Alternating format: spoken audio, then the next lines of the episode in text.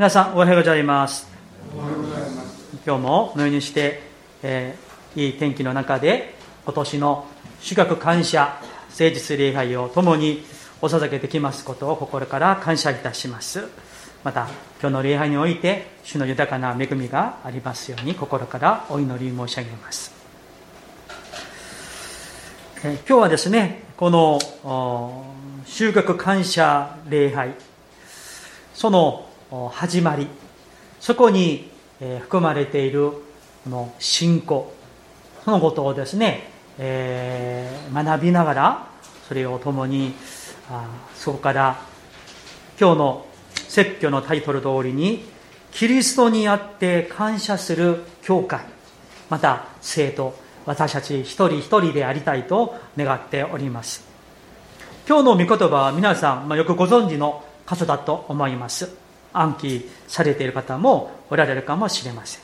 またみんなはこの通りになりたいと願っていると思います。いつも喜んでいるものでありたい。絶えず祈る信者でありたい。すべてのことにおいて本当に感謝する信者でありたいとみんな願っていると思うんですね。ところが我々の生活の現実を見ましたらどうでしょうか？私たちの現実は全てのことにおいていつも感謝できますか？できないんですか難しいですか？正直に私たち全てのことにおいて感謝するのかなかなかできない時もあると思うんです。もちろん本当に感謝にあふれる時もありますし、ね、いつも喜んでいる時もあると思います。しかし喜べない時もあります。悲しんでいる時もありますし感謝よりつぶやきがいっぱいになる時もあるかなと思います。時には本当にしんどくて辛くて神様に対する疑いやつぶやきみたいなものが心からこうね湧き出るような時もあるかもしれません。全てのことが思った通りに、ね、うまくいったらいいんだけれどもどうでしょう皆さん。全てのことが思った通りにいくんでしょうか。そうでない時もあるかなと思います。ところが今日最初の感謝祭を守った聖教とピューリタンと言いますね。彼らのこの生き生きたお話を聞きながらそこからですね本当の感謝はどういうものなのか。私たちもどういうふうに感謝するなぜ感謝できるのかあるいは感謝しなければならないのかをねそこから学びたいと思います。えー、今日はですね、あの最初の感謝祭を守ったピューリタンたちの話をしたいと思いますけれども、とてもあの実は複雑な話になりますので、まあ、政治的なことは全部除いて、彼らの純粋な信仰的な面に、ね、フォーカスを当ててお話をしたいと思います。これは話をしたいということは、えー、この日本にですね、まあ、アジアにですね、このプロテスタント教会が入ってきたのは大体150年前なんですね。大体。でもほとんどの宣教師はほとんどがアメリカかカナダですね。まカナダよりアメリカの方がほとんどの宣教師がアメリカから日本とか韓国とか中国とかに入ってきてこの国にこのような教会プロテスタント教会が建てられたわけなんです。もちろんこの日本イエス・キリスト教団はあのイギリスのあの、ね、バックストン先生の、まあ、そこから始まった団体でありますがほとんどの教会はそういうアメリカの影響を受けているわけなんです、まあ、そこに、まあ、恩があるわけなんですよね。でも150年前とすると19世紀1800年代ですよね。そうするとそのアメリカのあの宣教師を派遣してくれた教会クリスチャンたちの遡っていくといつから始まるのかといったらこの今日話をするピューリタンたち正教徒にたどり着くわけなんですね、うん、さあそしてこの彼らが最初の感謝祭を守りましたけれどもさっきもちょうどですね常木九代が祈りの中に触れてくださいましたけれどもこれはプロテスタント教会の伝統でありますが旧約聖書の中に七週の祭り他の言葉では五巡節の祭り初穂の祭りね、その年の最初の収穫があってそれを神様に全てを捧げて守った祭りがこの収穫感謝祭の、ねえー、元になるわけ。ですそれで今のプロテスタント教会はそれを教会歴として守っているわけなんです。さあちょっとねあの一つ出してくださいますか、えー、日本語ではねあの漢字では正教徒と言います、まあ、あのピューリタンと、ね、よく言われますね。彼らは1620年、まあ、9月と言われますが当時のあのイギリスの宗教の状況はとても複雑ですけれどもそうするとその話をすると説教じゃなくて世界史の歴史の時間になりますからもう縮めてその時はいわゆる聖公会と言われるその母体となる英国国教会がそのイギリスの宗教がメインでした。ところがそこはカトリックから離れたわけなんだけれどももう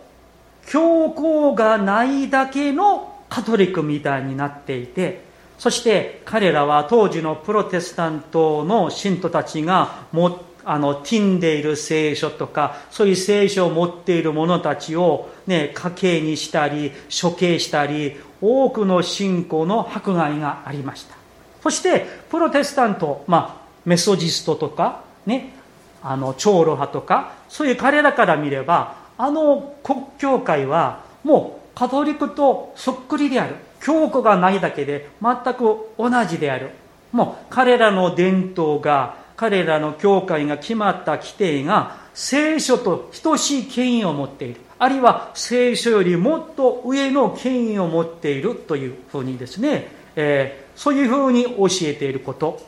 あるいは最もプロテスタントたちがそこに、えー、反対した理由の一つは、ねえー、その教会が決めた規定さえ守ればどんな人も救われるというとんでもないその彼らの教えにプロテスタントたちは反対して、もちろんそこには政治的ないろんな圧力と複雑な問題がありますが、それを省いて、それであの1620年、彼らは信仰の自由を求めて、ね、イギリスから、まあ、最初はオランダに逃げたんだけれど、そこからですね、メイフラー号という次のね、えー、このような船に乗って102名がアメリカから新大陸のあイギリスからねアメリカに渡ってきたわけなんです。そこで最初にボーストンというあるねプリマスという港に着きました。この102名の中にはねもちろん当時あのアメリカに行って一,、えー、一攫千金を狙った商人たちも一部いたそうなんですところがほとんどが信仰の自由のためにね迫害を逃げて誠の本当の信仰、本当の神を信じる信仰を守りたい人々が多くいたわけです。ところがですね、彼はあの船に乗って、ちょうど冬にボストンに着いたそうなんです。ところが、ものすごく寒くてですね、上陸することが難しくて、船の中で3ヶ月100人の人がそこで滞在したわけです。ところがですね、まあ、1620年だから彼らはほぼもう逃げた逃亡者のような状態でしたからまともな食べ物がなかった。衣服も足らなかった。水も足らなかった。それで、えー、いろいろ資料にですね調べると船の中でですねもう食べ物が足らないからもう断食をしたり一日パン一ちぎれ食べたりチーズ一ちぎれ食べてかろうじて3ヶ月を耐えて耐えていたそうなんです。彼らは渡ってくる航海中に死んだ人あの船で3ヶ月いる間もう寒くてそこで死んだ人飢え死に死んだ人それで最初102名でしたけれども半分ぐらいがね、まあ、途中でそして上陸してから亡くなったそうなんです。ところがね信仰の自由を求めてあるいは一部の商人たちはあのね一ねそのもうもう大金持ちになるんだなとね思ってきたんだけれどもその土地は初めてのところだから風土病があったりどこがどこなのかわからない。もう最初から全てを開墾開拓をしなければならない。何のデータも資料も何にもない。もう全くゼロから全てを始めなければならないんです。土地を耕さなければならないでしょ。その道具を作らなければならない。食べ物は足らない。まあ狩りをするんだけれどもですね。それもうまくできるわけではない。きっとですねたくさんの失敗をしたと思うんですよ。ところが本当に幸いなことはそれも神様の恵みだと思うんですけれどもその当時彼らが着いたところ上陸してそこの、まあ、インディアンの原住民からトウモコロシの栽培法を教えてもらってそしてその年初めて彼らが収穫したものがたったのトウモロコシだったそうなんです。そしてその粉で何か食べ物を作った。何か狩りができたら七面鳥みたいなものあるいはウサギみたいなものをね本当に惨めでみすぼらしいそういった最初の感謝祭を守ったそうなんです。だからよくあのまああえて出さなかったんだけどあの絵とかですね写真で見えるような豪華なパーティーみたいなそういう感謝祭ではなかっただろうと。もう衣服も彼らのねもうもうもう様子も本当に惨めでねもうこんな言葉あれですけども古事記みたいな本当にねもうみすぼらしい彼らの様子でかろうじて守って最初の感謝祭。きっとですねもうそこには涙の涙の感謝祭だっただろうと思うんですよ。豊かな収穫の感謝ではなかったということなんです。皆さん考えてみてください。愛する家族を失った人がそこにいるんじゃないでしょうか。あるいは今病気の人もそこにいるかもしれません。奥さんを亡くした人あるいは親を亡くした人がいるかもしれません。子供を亡くした人がいるかもしれません。開墾してしていく中でね怪我をした人もいるかもしれません。まあ、一説によると、ねまあ、指とか足とかですねもうあの切断されたそういう人もいただろうとねそういう資料もあったりします。だから本当に想像できない状況の中で彼らは初めての感謝の礼拝を守った。ところが彼らがさっきも言いましたように渡っていった理由。そこで彼らが本当になぜあのような最悪の状況の中で感謝することができたんだろうか。それは彼らがあのアメリカに渡っていたそこが一番の喜びになったわけなんですね。あのイギリスにいた時にあの当時の聖子会はもうですねさっきも言いましたように非聖書的な宗教だったわけなんです。だから信仰の良心的にそれを認めることはできない。従うことはできない。もう信仰を守るか死ぬかという中で彼らは神の夢を見ながらですねアメリカに渡っていったわけです。だから彼らは出発する時からですね自分の命を全てを未来を神様に本当に委ねたそういう状況だと思うんですね。生きるにしても主のものであり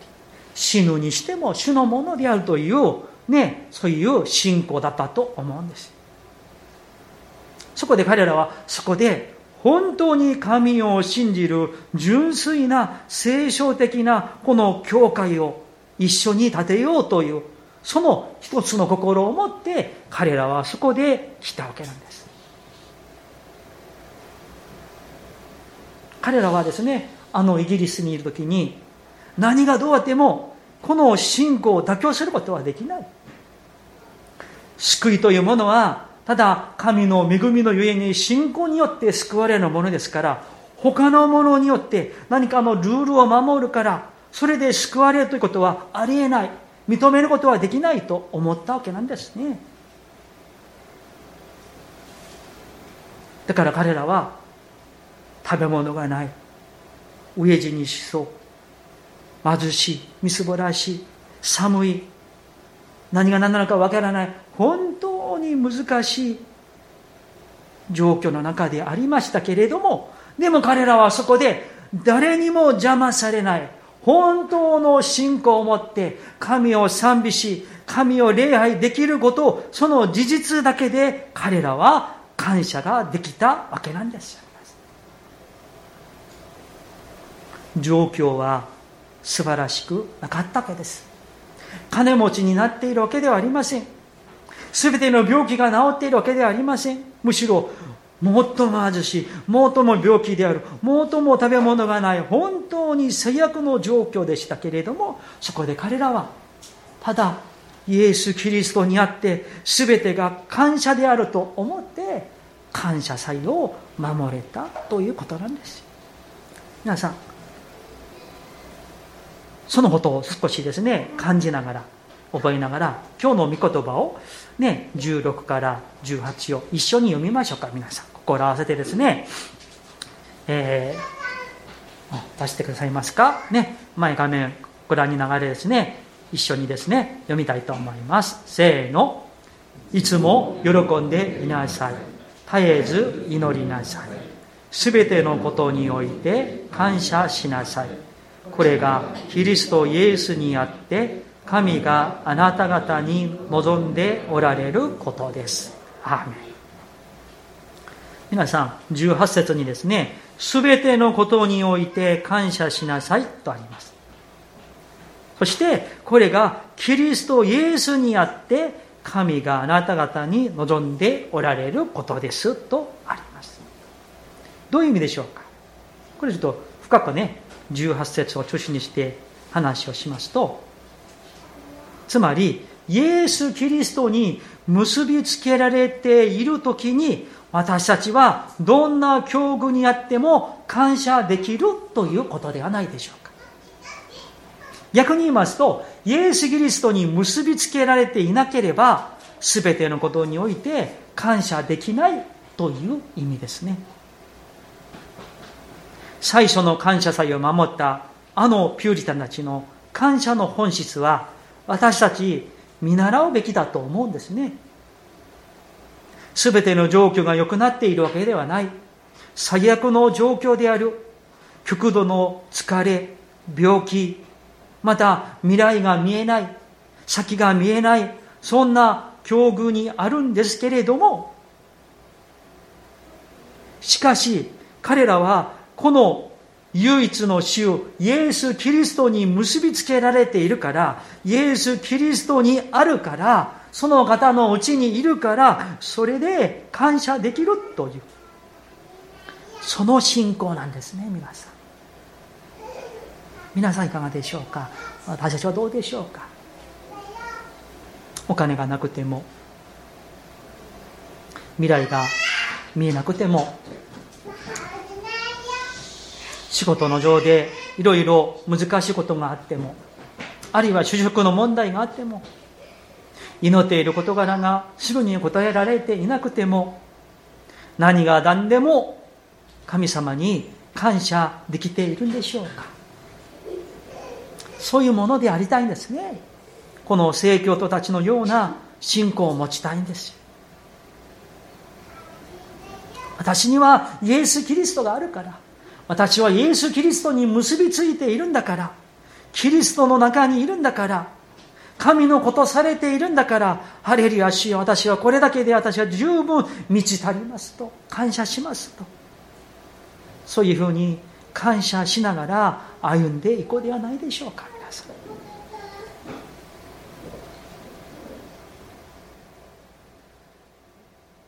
私たちは私自分自身もそうですけれどもどんな時に感謝するかなと思う時とすればもちろんその感謝が悪いわけではありませんが何かの祈りの課題が答えられた時うまくいった時いいことが起きた時普通に考えて嬉しいことが起きた時その時に感謝しますね。それはいいことですよ。ね大事なこと。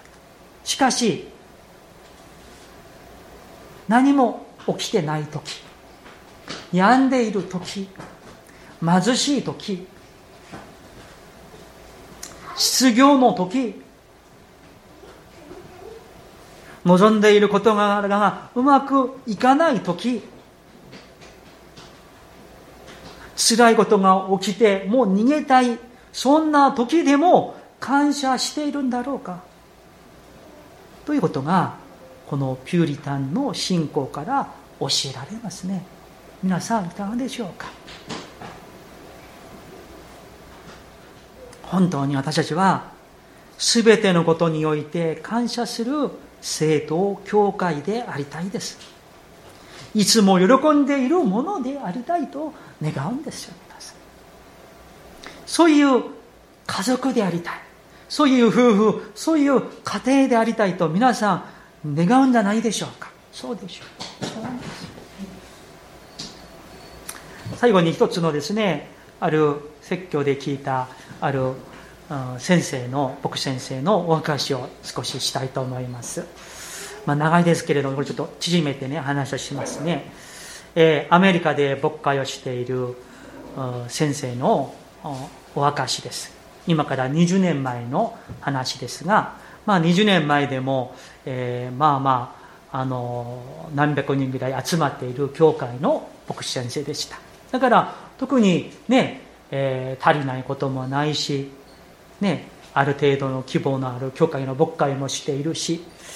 まあ、特に教会に大きな問題もないですし家族的にも、ね、うまくいっているところだからその先生は本当に自分は神様によく感謝するものだなとそう思っていたところ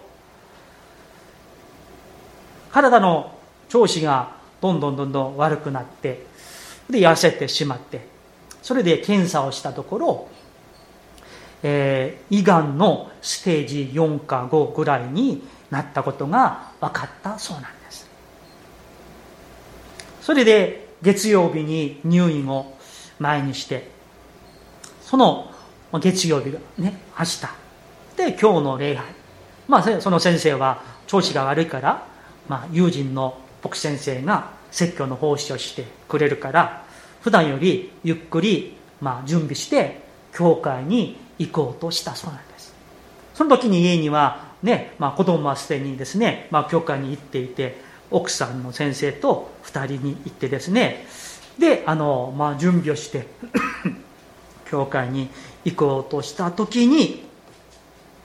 その瞬間その先生のわからないもう魂の深い奥底からですね抑えきれきれない涙と泣きが爆発するように湧き出たそうなんです。それでですねもうひざまずいてひれ伏してですねもうほぼ1時間ほどもう涙しながら鼻水が出てもうですね号泣して泣いていたそうなんです。ところがその泣いているうちにその先生の心の中には本当に考えられなかった神の御声のような神様が聖霊様くださる心があったとその先生は確信していました。それは自分はねそのその瞬間前までは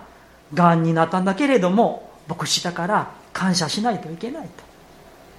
感謝すべきだと。まあそういうふうに思っていたそう。でも心の中ではね10時間以上もう10代の手術にするなしなければならない。その後はどうなるかわからない。そういった不安もあったりして感謝がなかった。でも感謝しなければならない。牧師だからねもう教会の皆さんも多く見られるわけですからね普段感謝しましょう。今の私みたいにですね感謝しなきゃならないんですよ。話をしていた自分だから感謝しないといけないとそういうふうに思ってですね自分で自分を教えたわけなんです。ところがその瞬間神様から抑えきれない。涙と感謝が湧き起こった。そこでその先生が分かった悟ったことはああ結局のところイエス・キリストしか他はないんだ。全ての人生は実はかわいそうで惨め惨めなものなんだ。イエス様の愛がなければ本当に私たちは何者でもないんだ。そこでですねいろんな不安がありますけれどもまあ言葉では言い表すことの難しい何かの感謝が湧き出てイエス様愛しますイエス様感謝します。私にはあなたの愛と十字架の救いしかありません。明日入院して間もなく手術をしますけれどももし自分が死んでも死を感謝しますと本当の意味でそう感謝して。今まで自分の感謝は実は感謝ではなかった。あるから与えられているから足りないことがないからそういうふうにそんな中で感謝していましたけれどもこんな病気の一言で自分は本当は感謝できないものだったんだ。それが分かって。そして主よ神様あなたお一人だけで私は感謝できますと。その感謝が上から与えられた注がれたようなそういう心だった。そうなんですね。そういうふうにして1時間号泣して泣いて泣いて。その様子を見ていた奥さんもね奥様先生もですね一緒にね抱きしめてですね泣いて感謝して感謝して。そして教会に向かっていって。そしてね入院して。大きな手術でしたけれども幸いに主が生かしてくださって今もアメリカで牧会をしているという先生の証でした。本当の感謝が何であるか魂の深いところから悟ったと言っていました。皆さん本当の感謝本当の喜びは何でしょうか？たとえ祈りが答えられていなくても自分の病気が癒されていなくても貧しい状況が続いていても何か思った通りにうまくいかなくてもあるいはうまくいっても豊かな状況の中にいてもその何かの自分の状況のために感謝できるできないという信仰ではなくその状況はどうであっても私はすでにイエス・キリストの中にいるんだ。私は神の子供であり神の民でありその神様私の本当に良きお父さんだ。何者とも変えることのできないイエス・キリストに結びついていること、その誠の神様を信じて、このように礼拝できていること、それだけでも十分。感謝すべきではないでしょうか。そこから本当の感謝が来るんじゃないでしょうか、皆さん。メッセージを終わりたいと思います。私たちが覚えるべき感謝は、喜びはこういうものではないでしょうかある本にこの初めの感謝祭についてこう書いてありました彼らには笑い笑いより涙と悲しみが多かったことでしょう。彼らの感謝は笑いが多いから感謝したのではなく涙と悲しみと辛さに一般になっている現実ですが、神を礼拝するイエス・キリストの中にいることだけで、彼らは全てのことを持っているもののように真実に喜んで感謝していました。何も持っていなくてもと書かれていました。クリスチャンとはその感謝とはどういうものでしょうかたとえ苦しみの中にいてもあるいは豊かさの中にいてもそのことで感謝するのではなくイエス・キリストがおられるから私はその方の中にいるからその方に結びついているからそれで笑うことができ感謝することができ喜ぶことのできるそういうものでありたい。私たちがそのように生きていくと私たちの周りの人々が私たちにイエス・キリストについて尋ねてくるんじゃないでしょうその時に喜んでイエス・キリストを述べ伝える。感謝を述べ伝える我らでありたいと願っております。お祈りしましょう。